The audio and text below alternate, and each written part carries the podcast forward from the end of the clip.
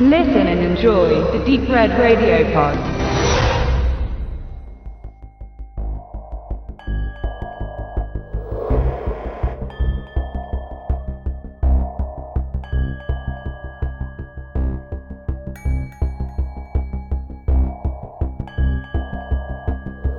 Herzlich willkommen bei Wicked Cinema, dein auditiver Filmführer durch die Welten des hammeresken Horrors, namenloser Schrecken und nervenzerfetzender Grauen. Hier auf Deep Red Radio.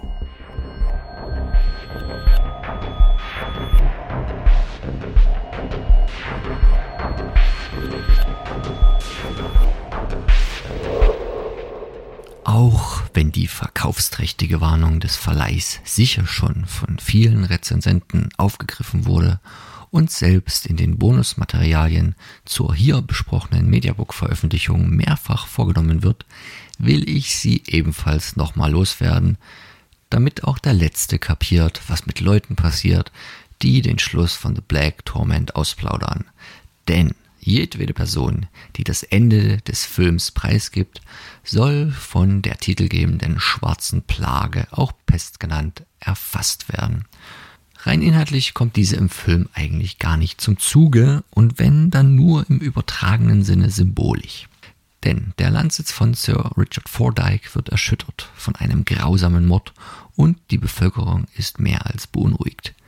Kurze Zeit später kehrt Genannter im Schlepptau mit seiner neuen Gemahlin von einem London-Aufenthalt zurück und ist recht überrascht, dass ihm seine Lands- und Gefolgsleute arg misstrauisch und feindselig gegenübertreten.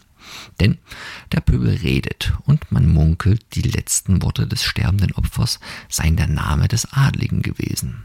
Auch dessen Familiengeschichte, wie das Ableben der ersten Frau, trägt zum argwöhnigen Tratsch bei und vermiest ihm die Rückkehr. Die Laune wird nicht besser, als seltsame Nachrichten auftauchen und die Eheleute beunruhigen. Eine in weiß gekleidete Frau des Nachtens auf dem Anwesen umherspukt und irgendwann zu einem Übel auch noch sein alter Herr aufgeknüpft am Kronleuchter baumelnd gefunden wird.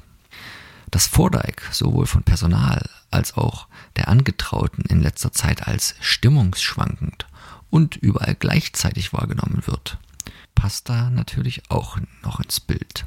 Aber wer dreht hier am Rad, er oder die anderen?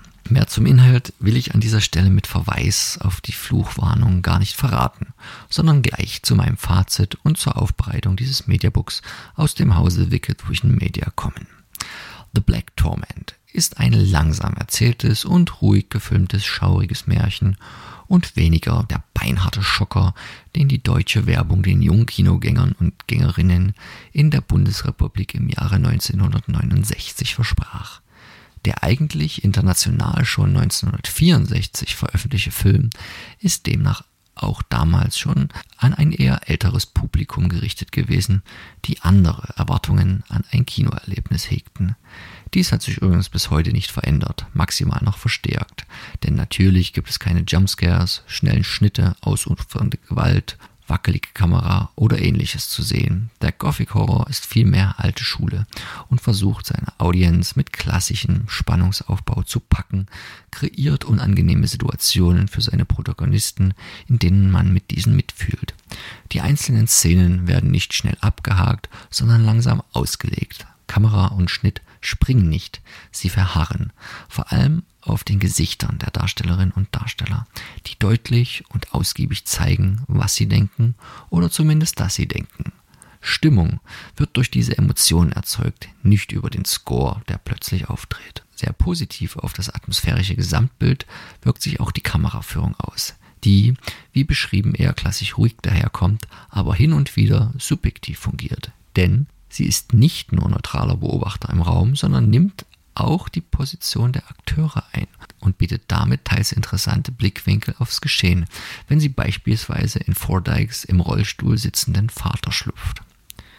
Dass es cinematografisch, aber auch objektiv geht, zeigt der sehr schöne Vorspann, in dem die erste junge Dame der menschlichen schwarzen Pest anheimfällt. Die davor stattfindende Verfolgungsjagd durch das nächtliche Dickicht ist ein Vorgeschmack auf die wichtigsten Szenen eines jeden späteren Slasher-Films, wenn das weibliche Opfer im Quasi-Sprint dem Killer versucht zu entkommen und dieser trotz gemäßigten Schrittes bei der Jagd die Oberhand behalten wird. Ein Phänomen, welches übrigens im Film Behind the Mask humoristisch aufgeklärt wird. Wo aber bei den Slasher-Filmen der 80er Jahre meist kein Hehl um die Identität des Täters gemacht wurde, bleibt dieser hier natürlich verborgen und es wird nur das Schuhwerk des Killers bei der Verfolgung gezeigt. Richard Fleischer sollte diese Variante der Darstellung 1971 in Stiefel, die den Tod bedeuten, perfektionieren und einen kompletten Film über durchhalten. Durchhalten lässt sich das Grauen auf Black Torment, so der recht dumme deutsche Titel, recht gut. Denn der Film wird getragen von seinem routinierten, wenn auch nicht so bekannten Cast, der solide aufspielt und ohne Aussetzer daherkommt. Aus heutiger Sicht wirkt freilich vieles eher wie Theater, die Definition von realistischem Spiel hat sich aber auch grundlegend geändert in den letzten Jahrzehnten. Die Innen- und Außenaufnahmen ergeben einen schönen Kontrast. So kommt die abgelegene britische Countryside in eher blassen und matten Farben daher, auch nach der Restaurierung in HD, während das Innenleben des Schlosses oder besser gesagt Landhauses mehr als farbenfroh in Erscheinung gesetzt wurde, was dann wiederum nach der Aufarbeitung umso kräftiger im Auge hängen bleibt. Interessant auch hier der Fakt, dass es sich bei den Innenaufnahmen weitestgehend um Shoots on Location gehandelt haben dürfte und nur einige Räume im Studio nachgebaut wurden.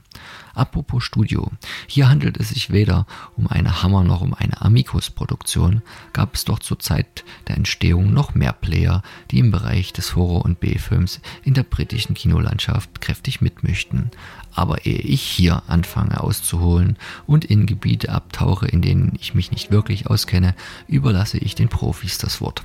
Gemeint sind und empfohlen ist hier der Autokommentar, eingesprochen von Kai Naumann und Dr. Rolf Gießen, wobei sich erster kurz hält und die Rolle des Quasi-Moderators einnimmt und letzterer ausführlich aus dem Nähkästchen plaudert und alles an Produktionsfacts und eigenen Kinoerfahrungen zur Hand hat. Das geht dann auch manchmal ganz schön weit weg vom Film und seiner Handlung, ist aber für Nischeninteressierte trotzdem sehr interessant. Laien werden mit so vielen nicht immer geordneten Details über die britische Filmemacherei in den 50er und 60er Jahren nicht so viel anfangen können und ebenso beim Booklet, quasi einer Zusammenfassung des Audiokommentars, eher aussteigen. Für Einsteiger gibt vielmehr das von Professor Dr. Markus Stiegelecker eingesprochene Video-Feature einen guten Überblick in die filmhistorische Einordnung des Streifens in sein Genre. Interviews mit ein paar Nebendarstellern und die üblichen Trailer runden das gewohnt ausführliche Bonuspaket aus dem Hause Wicked Vision Media ab. Rundum bleibt zu sagen, es wäre verfluchenswürdig, wenn ich diese Veröffentlichung nicht mindestens an Gothic-Horror-Liebhaberinnen empfehlen würde, aber auch jeder Filmfan, der es atmosphärisch und klassisch mag, sollte hier bedenkenlos zugreifen.